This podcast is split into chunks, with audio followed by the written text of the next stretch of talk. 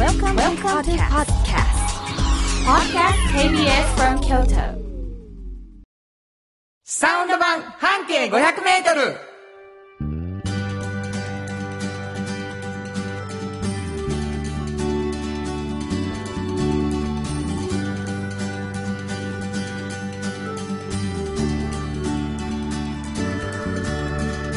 こんにちはフリーマガジン半径500メートル編集長の炎上真子です。サウンドロゴクリエイターの原田博之です。はい9月11日になりました。うん早いえー早いなあ、うんもう本当に夏が過ぎていくなあと思うんですけどね。はい。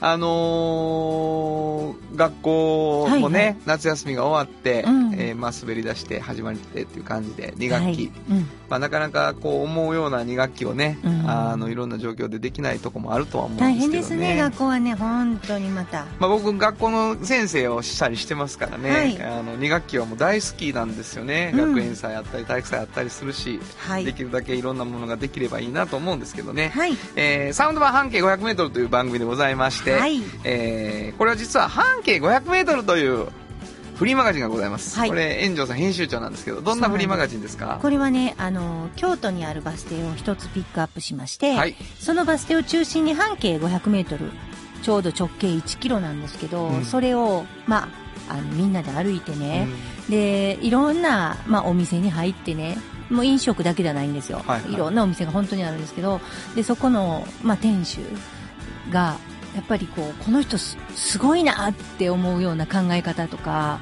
まあ、オリジナルな哲学うん持ってらっしゃる方多いので、そういう方を見つけて取材している本なんですね。なるほうどね。ん。いやもうすごい人たちが出てくるんですよ、うん。本当にあのー、へーって思わされるよな、はい。一つ一つのこだわいや、りとかの。思いますね。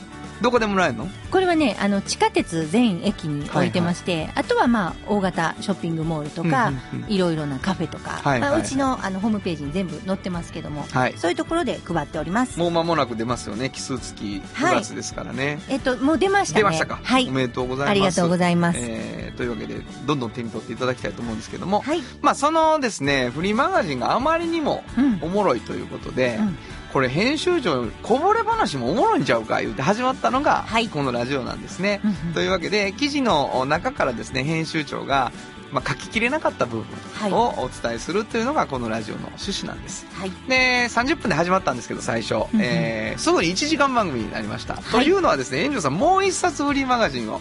うん。これおっちゃんとおばちゃん。そうです。こ。れどういうフリーマガジンでしょう？これはね、あのーまあ、学生さん。うん。これからあの社会に出ていこうとしている方向けの本なんですけども、そういう方たちが、まああのどんな職業に就くのかうん。考えるときに、いろいろな基準があって、はい。それ全部私はあのオリジナリティがあって当然だと思うんですよ。はいはいはい。どれもその人がこういうことで僕は決めたい私は決めたい、で最終おっちゃんとおばちゃんと年齢になった時にねきっと仕事をしてるだろうからそうね。そんな時に仕事がね、めちゃくちゃ面白い、充実しているって思ってるっていうのはすごいいいことだと思うんですよ。でそういうことを実現している方に、うんうん。まあ秘訣を聞いてるような、そういう本なんです。ええすごい、うん。じゃあ若い人にとったら参考参考書やね。人生の。なんか今特にこう安定したところでないとあかんのちゃうんかとかいろいろ言われてはいはいはいて、はい。で、もちろんこうしたことはないんですけど、うん。まあいろんな基準があってうん、仕事を選ぶときに。なるほど、はい。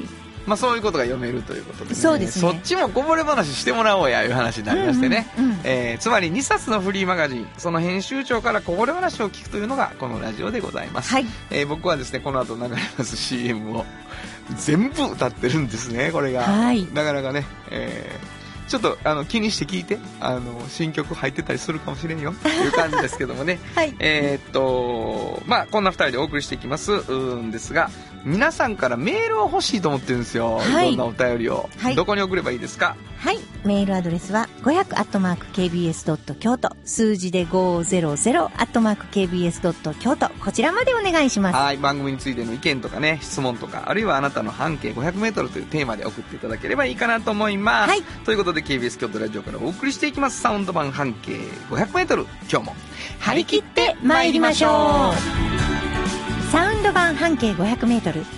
この番組は、山陽火星、トヨタカローラ京都、東和、藤高コーポレーション、大道ドリンコ、ミラノ工務店、かわいい、釉薬局、アンバン和衣庵、日清電機の提供で心を込めてお送りします。産業化成は面白いケミカルな分野を超えて常識を覆しながら世界を変えてゆく。もっとお真面目に形にする産業化成大道ドリンクはドゥはド塩はコンソーダイナミックドゥドリンクカンパニー心と体に美味しいものをダます大道ドリンクこれからは自分中心の人生を生きよう。生まれ変わりたいあなたのために大人が輝くファッションブランド。かわいい。京都で建築を続けるミラーの工務店。誇りと情熱のある仕事でお客様に寄り添い信頼に応えます。これからもこの街とともに真心こもった確かな技術で社会に貢献する。ミラーの工務店。新語編集長の今日の半径500メートル。このコーナー毎月2週目は京都の文化や伝統を縁の下で支える人をピックアップする半径 500m の名物コーナー縁の下の力持ちに登場した魅力的な方たちをラジオでもご紹介します。はい。もう毎回えー、そういう人がいるからこんなことになってんのかみたいなねうん。ことを感じるわけですけれどもね。今日はどんな方を？あのね、今回は、うん。あの、ご存知かな？あの、砥石ってあるでしょ？砥石な？刃物を研ぐもの。はいあれ、砥石って、人工的なものと天然とあるって知ってましたい。や知らんわもう私ね、全く知らなかったんですよ。あで、その天然は、もう取れるところが、本当に限られてて、うんで、取れても、めちゃくちゃよく研げるうんっていうのは、一応この方曰く、やっぱり日本の中の京都うんなんですよ。え？京都の亀岡にね、うんあるんですよ。砥石が取れるところが。えそしてそこで、それを取ってきて、で、こう切って、で、売ってはる方がいはるんです。砥石を砥石を。天然の砥石を天然の砥石を。でね、砥石1個で、そもう、例えば、100均で買ってきた包丁とかも、もうすんごい切れるようになるんですよ。切れ味が。で、もう、この方がいないと、その砥石っていうのはもちろん切れ味もなんですけど、日本刀とかの艶とかね、うん波紋とかね、そういうものが、この細かい、この粒子の砥石でないと出ないんですって。だから美術品としても、もうこの砥石がいるんですよ。うん切れ味もさることながら。はいはいはいで、あと、カンナとかね。はいはいああいうものもちゃんとシャーってうん削る中でしょ？カンナの刃もこれで研がないといけないんですって。うんだから、ここを訪れる方は、本当に職人さんが多いんですよ。そうなるよねうん。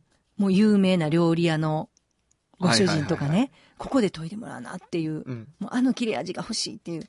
で、だけじゃなくて、全世界から、もあの、個人が来るんですよ。個人がですよ。う小声やな今日な放送。これ小声パターンですね。いや、私ね、あのー例えば、よく、おしゃれな映画でね、ヨーロッパの映画とかで、カミソリを、こう、使ってう、ん。外国の方が、結構ヒゲの剛毛な方とかが、こうやってこう、せやな剃ったりしたんですよ。ああいう自分のマイカミソリ、うん。え特にこう、人種によってこう、ちょっと剛毛な方とかもいらっしゃいますよね。そういう方とか、パシって切れ、ちゃんと削ぎたいっていう人がいるじゃないですか。そういう人は本当に、あの、飛行機乗って、キャーの？ここに砥石を買いに来はる。砥石を買うの？それか研いでもらうの？砥石を買うんです。の？それをじで自分で研がはるわけ？はい。みんな。みんな。でもこの砥石じゃないとあかんって言ってきはるってこそとう、そう。だから、伝統的な、そういう、あの、大工さん、伝統的なものに携わってる和包丁でこう、料理を作ってる。なるほもちろんそういう方もいらっしゃるし。自分やけどってことね。職業を持ってる方が自分の道具を、職業道具を研ぎたいから来るっていう人もいるしなる個人的に自分のかハサミとか、自分だけの、あの、カミソリを研ぎたいって言って来る人も、はいはいはいもうね、この方、私ね、忘れられない言葉が、ものすごいオタクっていいんやなって思ったっていう話を。あ、みんな自分が売ってる相手にね。相手が。だからね、はあ自分の、この、あの、砥石を求めて、うん本当にいろんな方と文化交流してるんですって。なるほど。で、もちろんね、あの、カンナの職人さんね、大工の職人さん、それから、あの、日本刀をね、うん美術として、まあ、残していこうとされてる方なんかも、そうなんですけど、まあ、そういう人を支えてはるんで、でもそういう人たちが言わはるのは、明日からね、この砥石があるから自分の仕事が、すごく誇りを持ってできるって言わはるんですよ。切れ味が悪かったら、ああーってなって失敗するじゃないですか、仕事が。ーなるほど。だから自信になるんですよ、この砥石が。なるほど。自分にとって。うんすごいことじゃないですか。すごいことで。です安心感を得るんですよ。はい。これがあることで、うん。あの切れ味が、ちゃんと保てる。自分の手元に、ね。そうそうそう。だから仕事の時にパシってできるって思わはるんですね。なるほど。だからそういう気持ちももちろんあるし、うんで、それ以外に、一般の方が、本当にね、九州とかから自分のななんかをこうやって作りたいから、これを研ぎたいからって言って来られる方。だからみんなうん、凝り性ですよね。自分の仕事だったり趣味だったりそういう人たちをいっぱい見れるのが楽しいって言ってありました。すごいな。まずもってさ、うん。こう、俺なんか自分の包丁を研いでもらうとこに出すわけやんか。うん。だからもう砥石は自分の生活圏に入ってこないのよ。だから自分で研ぎたい人。たいっていうとこがもう一個ある人らやもんな。やっぱりなんか固執してはりますよね。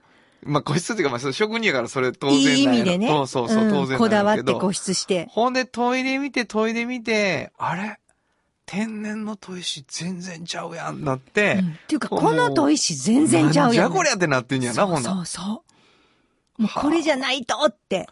まあでもそう、これじゃないとっていうのを思うっていう時点でやっぱ確かにオタクな部分っていうのはあるんやろうね。だからすごくやっぱりそういう伝統的なものを支えてる自分がこうやって砥石をね、こううん提供すること、取ってきて、砥石取るのも大変なんですよ。あの辺のところにこういう形のこういう硬さのもんがあるって分からはるから、うん。もう長年の蓄積で。ただの山ですもん、普通の人が見たら。亀岡にある。亀岡にある。うんそれをこの辺の位置のここはって言って当てていかなあかんからね。シンコが当ててんじゃないよね。違う、違います違うよねんうんちょっと今表意してしまった。でも、そうねいうことができるかうん当てていら、かんとあかんからね。山に入って探したな、この子はっていうぐらいの熱量やけどな。だから、良質な原石を見極めていかなあかんから。見せたいわ。見せたい。みんなに見せたいわ。ラジオなんか残念や。見極めなあかんから言うた時の決め顔がもう、見極めたことないよね。いやいや、私はねう、ん。聞いたんやな、うん見極めはる時の話を。はい、すごいなすごいんです。これはいいぞって見つけはんにゃ。そうなんです。ほんで、それを、もうす、これはいいですねっていう人が買いに来はんにゃな。そうなんです世界中から。本当に世界中から。個うん。もう、ものすごい面白いって言ってはりました、それが。うん、君がな、君が面白いわ。ほんまに。そうか。それはでもさ、その人がインクなったらその砥石がなくなり、そうの砥石がなくなったら世界中の職人の刃物が切れなくなるっていう縁の下感ね。そうです。日本のやっぱり伝統を支えてる方の職業が危うくなりますよね。その人がいないことでうんうんうな。んなるほどな。すごいな。いやーでもやっぱりそれはなかなかこう、ほんまにギューッとしたニッチというかね、もはいう本当に、あ本当に細かいところで支えてはるという感じがしますね。はい面白かったです。新語編集長の今日の半径500メートル、今日の縁の下の力持ちは、はい。えー、トトリアの土橋洋三さんでした。FM94.9 メガヘルツ。AM1143kHz で KBS 京都ラジオからお送りしています。今日の一曲。はい。ここで今日の一曲なんですけどね。ちょっとまあ、あのー、砥石っていう言葉がうん歌詞の中に出てくるはい。ので、この曲を選んでみました。えー、フランプール、傘の下で君は。本当はどこで Just like 登録の名曲が流れてる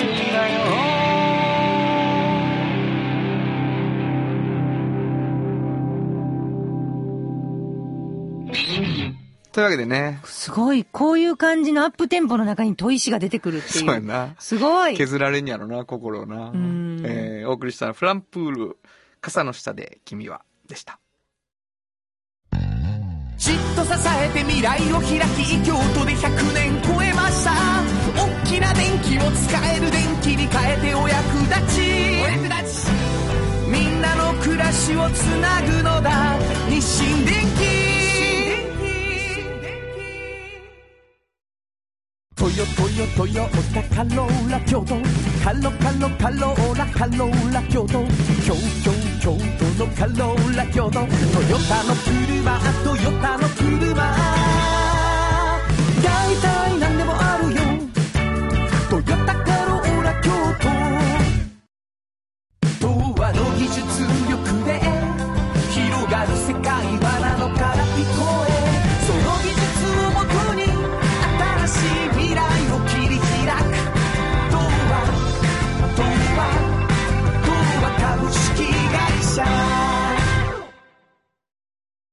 まるまるさんから聞き出すのコーナーこのコーナーでは定期的にゲストの方をお迎えして、ちょっと気になる情報や知って得する情報などを詳しく聞き出していきます。はい。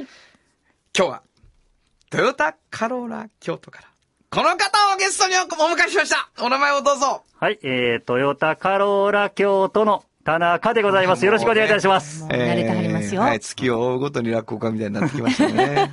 お気に入りでございます。でんかでんかでんかでんか、田中でございますみたいになってますけどね。はい、ありがとうございます。田中さんおはい便りが来ております。はい、はいハッピーローズさんありがとうございます。ありがとうございありがとうございまます。江原さん、慎吾さんこんにちは。こんにちは。トヨタカローラ京都さんや、慎吾さんたちが、皆さんで楽しく取り組まれているボッチャが、パラリンピックの参加種目に入っていることにとても感動しました。そうや、そうや。テレビ放送もうん、新聞に写真もなくうん、小さく結果が出ているだけですがうん、私はボッチャに注目していますよ。どんな条件の方も参加できうん、作戦を考え、楽しめる競技っていいですね。白いボールにうまく近づけられた時のしんこさんのドヤ顔を見たいし、はい。密などに気を、密などを気にせずみんなでワイワイ楽しめるようになればいいですね。いただきました。はい。見ました？お二人。あのね、あのボッ、チャ。えっとね、えボッチャ見てはりますよね金メダルを、あんだけの、団体が取ったのは知ってますよ。どうやで？じゃあどうや、どう？や。ごめんなさい。金メダルは個人やね。個人が取らすて。すいません。間違えました。あのー、ちょっとばらしますよ。さっきまで知らんかったですよ。そんなことないですそんなことない ほんまに。いや、ごめんなさい。僕ね、あのー 金を取られた個人の方がは、めちゃくちゃすごいっていうところまで追いかけたんですよ。あ、その、まだ、むちゃむちゃすごい。めちゃむちゃすごい人がいるっていうところまでは、初、初なんですよね。うん、あの、でも、あ、これ金取らはるなと思って、そのままにしてたんです。あんだけここで僕、もうここ3年に、3年目になって入ってて、ずーっと僕ボッチャの話してるのに。されてます。そやな見てないいや、だから田中さん出てへんな思ってなそうですほんねまもう出る気やったんですよ。関係者としてね。関係者としてな。まあ、ほんまにそうやね。支える側の人やかほら。んまにそのつもりはまんまやったちょっと一応知らない人、僕も含めですけどね。はいえー、ボッチャ、はいパラリンピックの結果、えー日本。と、日本はあの、個人で金メダル。おめでとうございます個人で金メダルおめでとうございます。で、団体で銅メダル。うん団体で銅メダル。そしてペア戦っていうのがあるんですよ。ペアで銀メダル。すごいですね。これもう本当快挙ですよ、もう本当に。これやっぱり田中さんの気持ちはどうなの？うん。もうね、むちゃむちゃ、僕本当にね、あの試合を見てて、もう金メダル取らはった瞬間、もう涙が止まらへんかったんですようわ本当に？うん僕あの、今までスポーツを見て感動するっていうことは一度もなかったんですそ。んなアホなことある？ほんまに。本当に？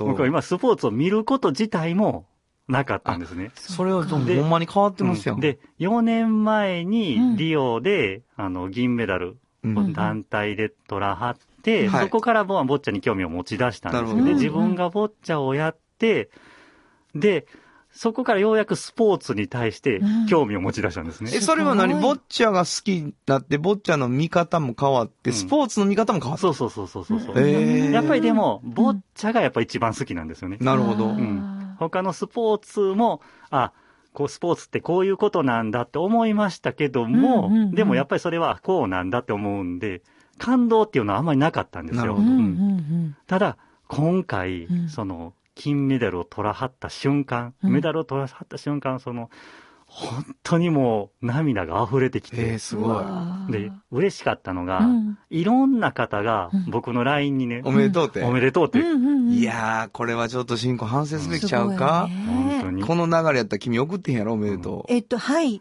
なんでこうへんねやろってちょっと思ってましたけどね。僕ら二人からね。大体来てたんですよ。いろんな方が。最初に送らなあかん。本当やね。立場上な。田中坊っちゃんおめでとうみたいな感じで。僕は取ってへんみたいな。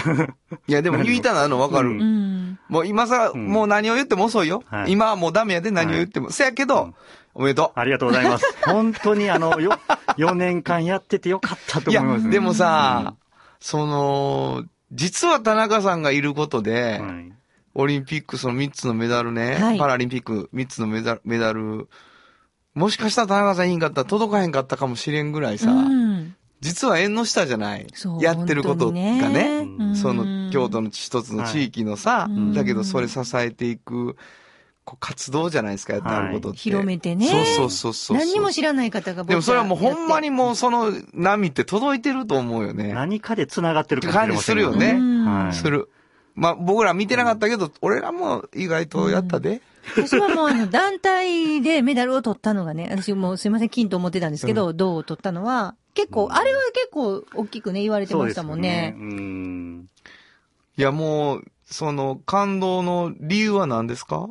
やっぱりね、うんあの、なんて言うんでしょうね。そのもちろん、どんだけ大変なことをされてるかっていうのはいももちろんはいはいわかるんですね。うんそれが大きいわな。それは大きいんですけど、やっぱりこう金メダルをあの取ってくれはったっていうことで、そのたくさんの人たちがやっぱ注目してくれるんですよね。んあそうかそうかで、あの、パラリンピックの、あの、まあ、僕、すパラリンピック本当素晴らしいと思うところは、やっぱりいろんな人の違いがうんうん集まってるところなんですよね。はいはいそしてそはいの違いを認め合えれる場所、なるほど。うん。そういった多様性っていうんですけども、あの、実現していくっていうんですかね。うんうんうん。で、共生社会、あの、共に生きる社会の実現をできる場所、うん。あの、そういったいろんなことを考えさせてくれる場所。なるほど。うんそういったことが、もう、いろんなことがこう頭の中にふわーって湧いてきてて、涙がダーって出てきて、もう、素晴らしいですよね。もうみんなに伝えてなかったですけど、うん相変わらず痩せ続けていましてですね、田中さんが。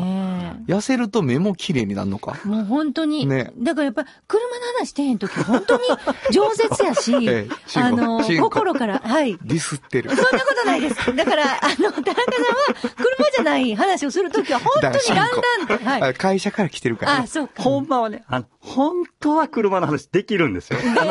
わざとしてへんだけで。そうなんや。そういうことほんまはね、うんあの、ちゃんと。ダイエットと、スイーツと、ぼっちゃいしない。そう、そうなんです。その3つで大体完結る。。うんなんかあれらしいやし、こう、トヨタさんのなごみっていう。そう、な、なごみグループ、なごみさんっていうね。なごみはいグループが、なごみチームが、ちょっともう、どういうこと？どういうこと？なごみチームって何あのね、ですか女性のね、うん本当にあの、グループがね、あの、可愛らしい女性たちがいらっしゃるグループがいらっしゃってねそう。あの、女性視点ということもあるんですけども、みんな、いろんな人たちが、まあ、あの、会社の来てくれはるんで、お客さんとして、みんなが過ごしやすいお店作りを、あの、ちょっとやっていこうっていうので、あの、そういった女性のか皆さんが集まってくれて。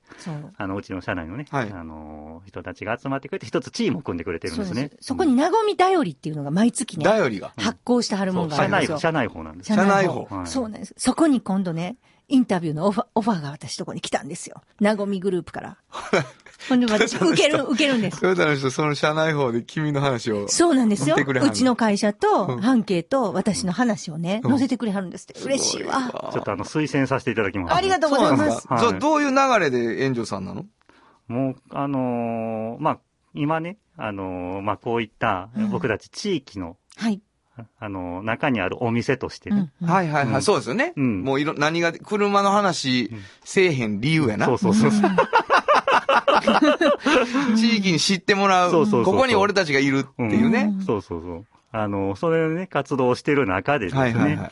あの、やっぱり半径500メートルさんっていうのは、なるほどう。ん、やっぱりその、自分の半径、自分のお店の半径、うんうんいろんな半径500メートルがあるんですけど、本当に身近なことを、あの、知らせる、知っていく、そういう活動、まあ、そういうフリーマガジンやと思っているんですよね。はいはいそうです。うん。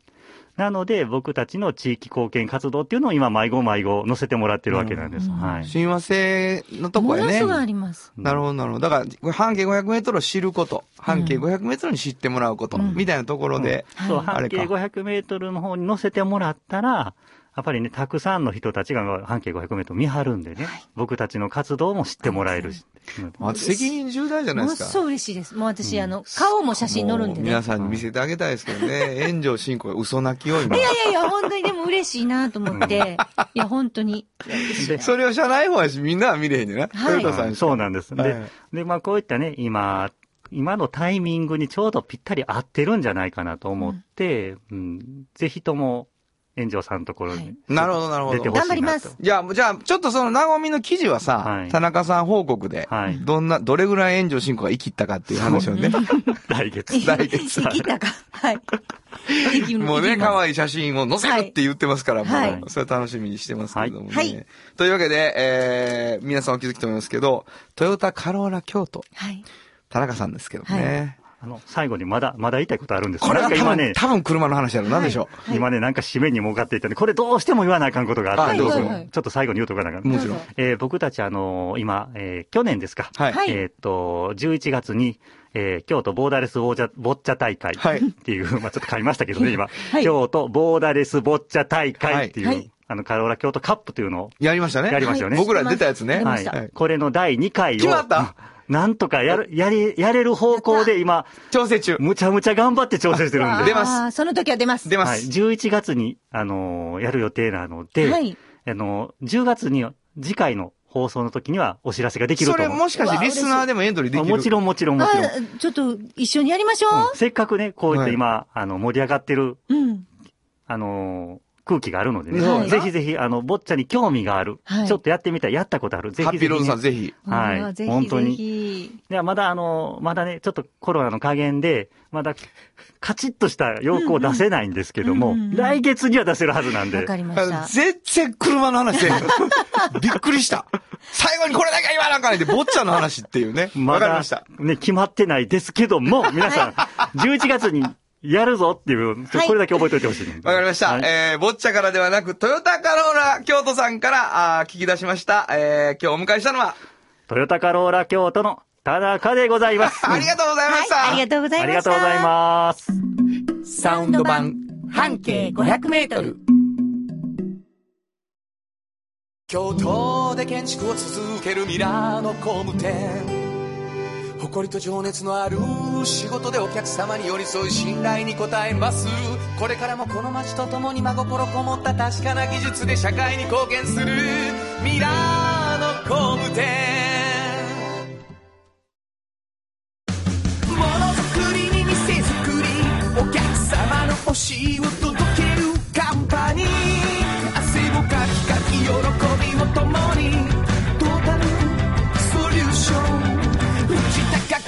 高コーポレーション藤高コーポレーション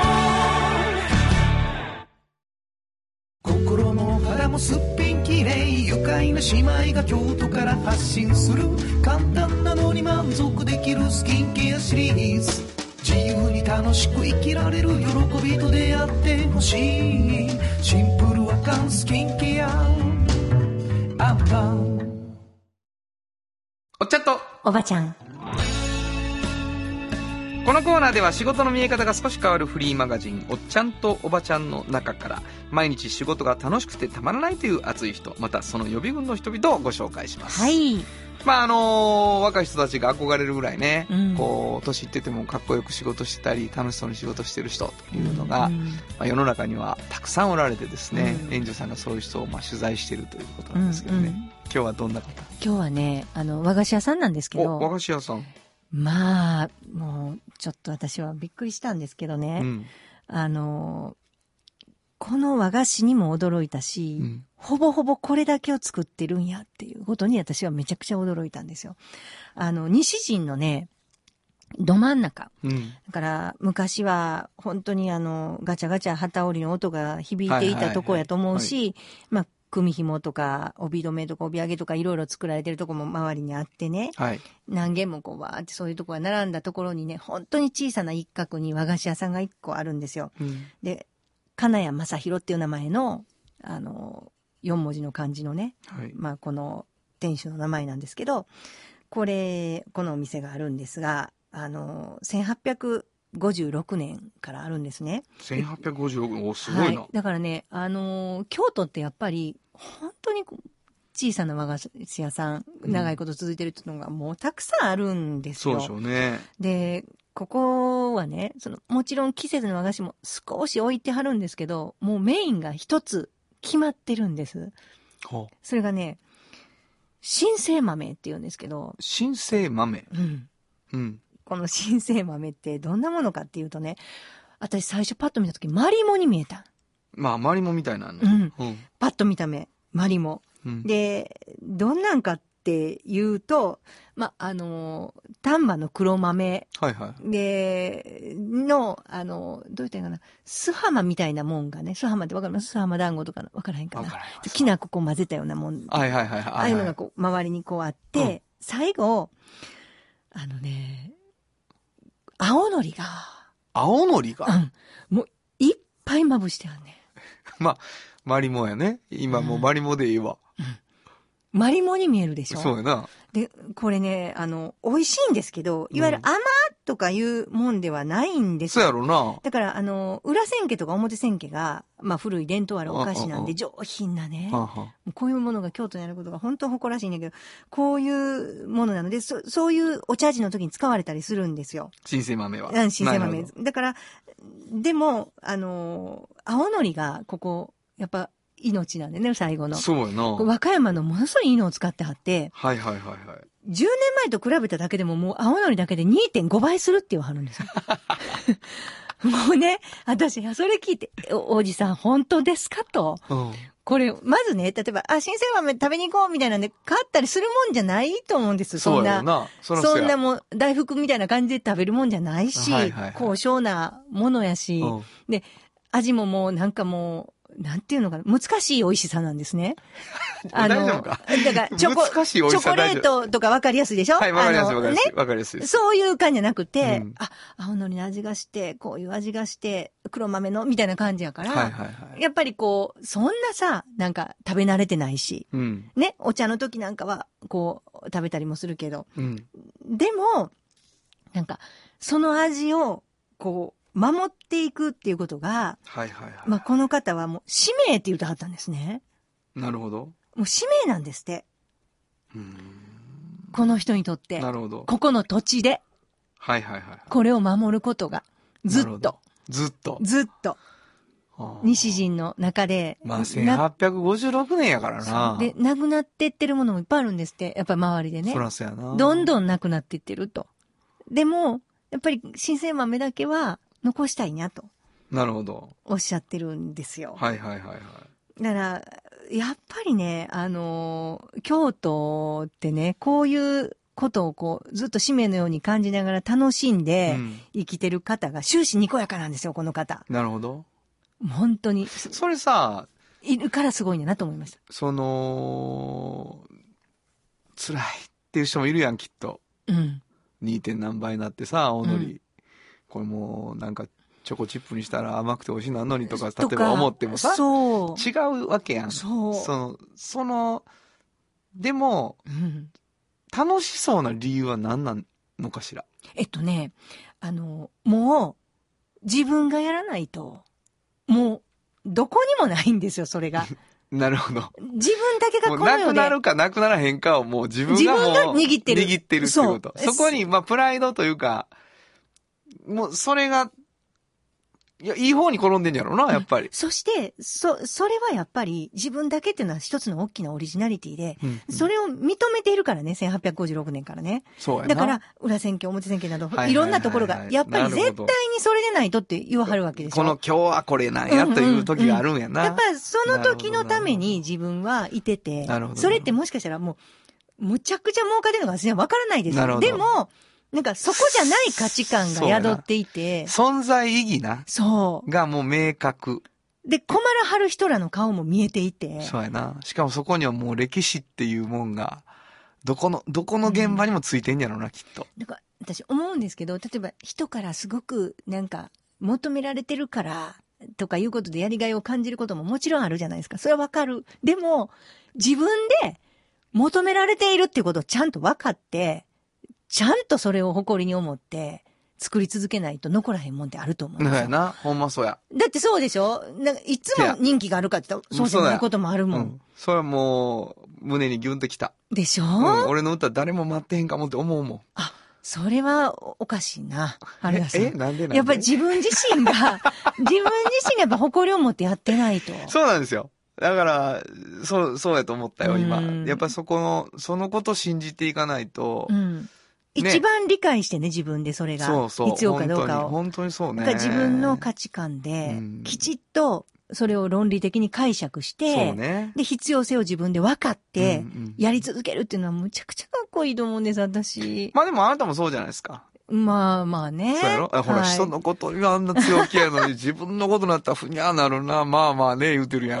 まあそうですね。そら、あなたの記事を必要としてますよ。そうですか、嬉しいです、それは。褒め合って生きていこう。はい、褒め合って生きていきましょう。はい、というわけでございましてですね、えー、今日のおっちゃんとおばちゃん、ご紹介したのは、強化室傘の金谷正宏さんでした。サウンド版半径500メートル。今日のもう一曲。はい。ここでもう一曲なんですけどね。なんかこう、歴史、みたいなね、ことやな、と思ってね。はいえーめっちゃポップな曲になりました。ワンダイレクション、ヒストリー。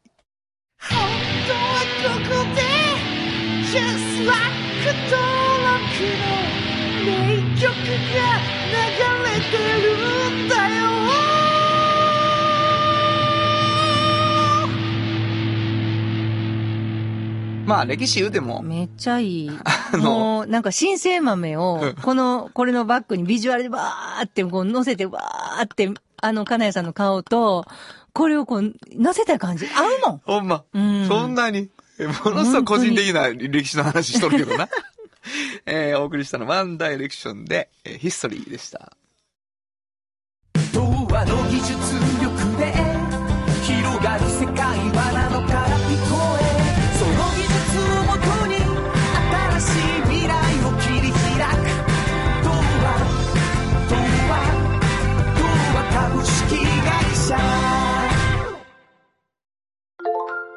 あなたに寄り添い毎日をそっと支える。有薬局っていう薬局。明日をつなぐ有薬局。じっと支えて未来を開き京都で100年超えました。大きな電気を使える電気に変えてお役立ちお役立ち。みんなの暮らしをつなぐのだ日清電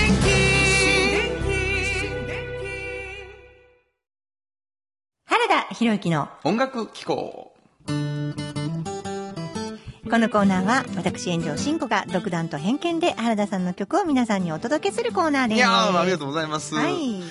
まあ、あのー先週ね、はいラジオでもちょっと、あの、エンディングでちょっと言ったんですけど、10月の23日の、うん。えー土曜日、はい1時から4時というはい3時間でですね、うんえーラジオハラダイス KBS70 周年企画特別番組。ということでね、はいえー去年やらせていただいた、あまあ、ライブとトークということで、はい。で、また、スタジオにメンバー読んで、はい。ライブをやる。うんそして、炎上さんと話す。うん。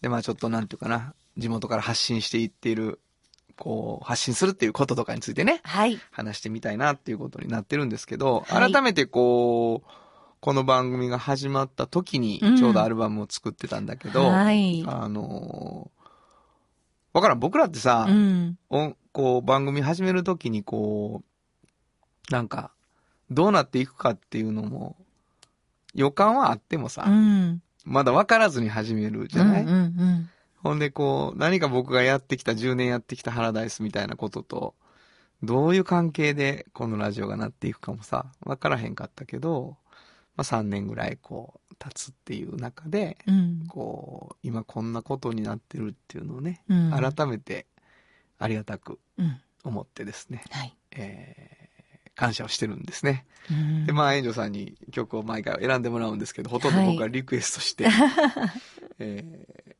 ね、あの、大事な曲かなと思うので、今回のハラダイスでももちろん演奏したいなと思ってるんですけど、はい。紹介してもらってもいいですかね？はい。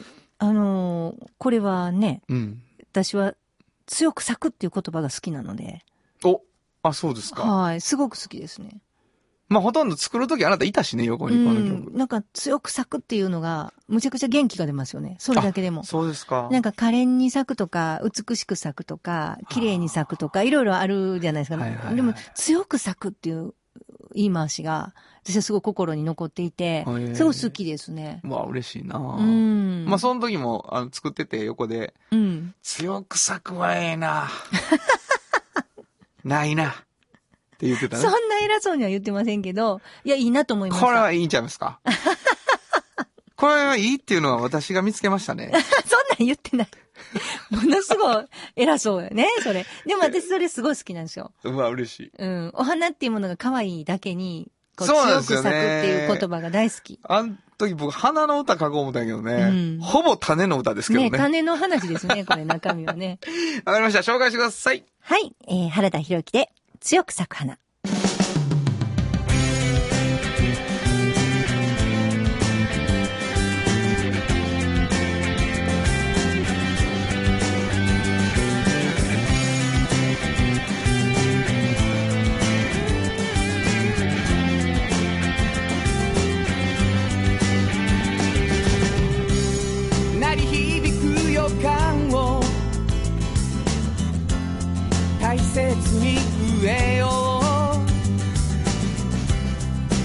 しく土をかぶせて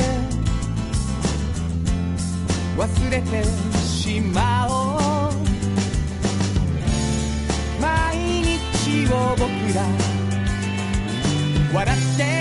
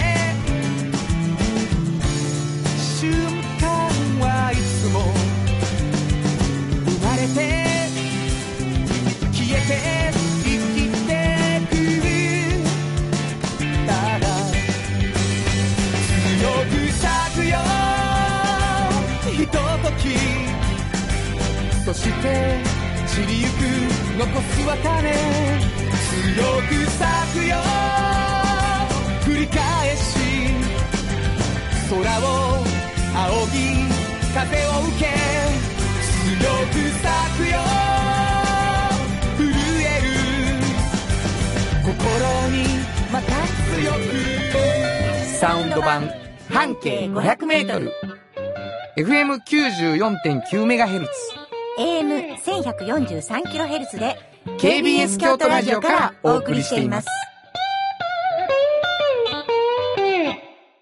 あの話、この一曲。このコーナーは僕たちそれぞれがこれまでの人生で印象に残っているちょっといい話をご紹介するとともに、その話にぴったりの一曲をお届けするコーナーです。えー、まああのー曲を自分で作るっていうことをもう本当に今、えー、どれぐらいしてんのかな ?30 年とか？えー、32年とか？そんな感じですか？もうちょっとしてんのか ?35 年とか？えー なんかわからんけど、一生懸命曲作ってて、もう何百曲になってるんですけどね。やっぱりこう、たくさん作っても忘れていく、歌われなくなっていく曲もあるし、で、なんかたびたびこう、うわこんな曲書きたいのにまだ書けてへんやんけ、みたいなね。あの頃書けたはずやったけど、もう一回書いてみようかな、みたいに思うとかね。えー、そしてそれはなんていうのかな、今新しく出てきた曲もあるけど、やっぱり青春時代に聴いた曲たちの中に、自分がこう、憧れた、こんな空気、こんな気持ちにさせるっていう曲を書きたいっていうことがあるんですよね。で、まあ僕ギターで弾き語るっていうライブも多いんだけど、なんかその、アコースティックギターが非常に大きなダイナミックスのある、こう、バンドの中で、いい仕事をしている曲に出会うと、その、そういう楽曲を作りたいなって思い出すんですよ。その、ドラムがドーンって入ってきたり、エレキがガーンってきたりするっていうことの中に、アコギと歌がしっかり真ん中にいるっていうね、えーのが好きだし、こう、自分の普段はできない、それこそ10月にハラダイスをやるときにも、バンドに来てもらうときに、なんかそういう感じ、そういう感じがちょっと出せたらいいなって思ったりすることが多いんですね。で、久しぶりに聞くといつも、うわ、こんな曲書きたいなって思う曲を今日は紹介したいと思います。えー、ジョン・メレンキャンプ、ジャッカン・ダイアン。本当はここでジャスラック登録の名曲が流れてるんだよ。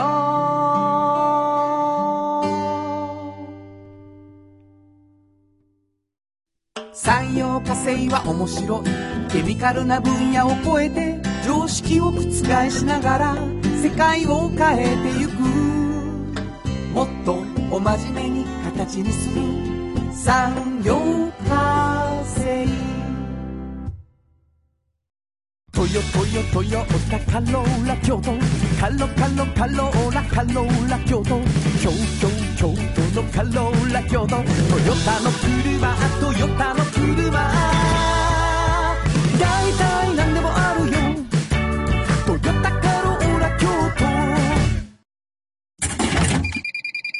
大道ドリンクはドゥはド塩はコンソーダイナミックドゥドリンクカンパニー心と体に美味しいもの。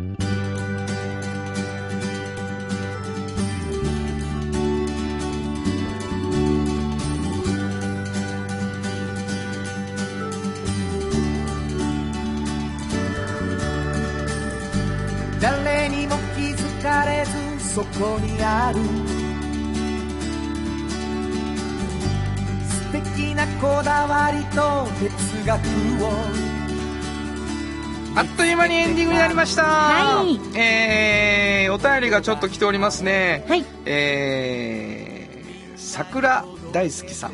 はい。原田さん、園長さん、こんにちは。こんにちは。毎週夕食を作りながら番組を聞いています。ありがとうございます。原田さんの歌を聴いて感心することがあります。うん。それは歌詞が非常に明瞭で分かりやすいことです。原田さんは歌う時に意識してはっきり発音しておられるのでしょうか？よかったら教えてください。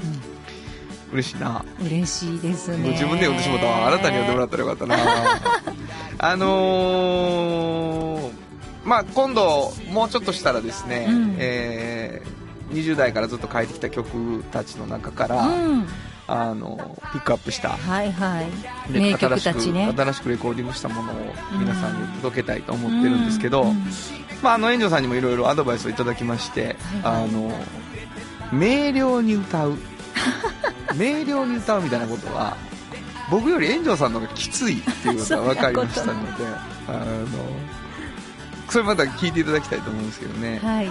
やっぱり、あのなんていうんやろこう、英語みたいに歌って何歌ってるか分からへんけどかっこいいっていうのも一つあるじゃないですか、世界観として。それと僕が思ってる歌の中にある、しうんその、初めて聞いたけど詩も分かるっていうことっていうのの大事さみたいなことって、まあ、はい。ある種こう、どっちかを選ばなきゃいけない時もあったりとかして、うんうんうんでそういう意味ではやっぱり僕は伝えたいっていうのがあるんでしょうね、うんだから明瞭に言うというよりはもう一生懸命喋ってるっていうか、うん。一生懸命伝えようとしてるということなのかもしれません。でも、こうこうやって桜大好きさんみたいにね、はい。そのことをいいと思ってくれる人がいることはすごく嬉しいなと思うん。うん。いましたね、はい。まあそんな感じ。であなた歌はどういう感じなんですか？歌詞が分かるっていうのが好きなの？いや、あそんな曲によりますよね、本当に。そうか。うん。厳しいけどね歌詞にもあなたは。そうですか？いやと思うよ。いや、ね。うんすごくあのしっかり聞かはるでしょ？だってしっかり聞きますね。そうよね、はい。まあ文章隠したやからな、いやいやいやいや。えーというわけでございまして、はい。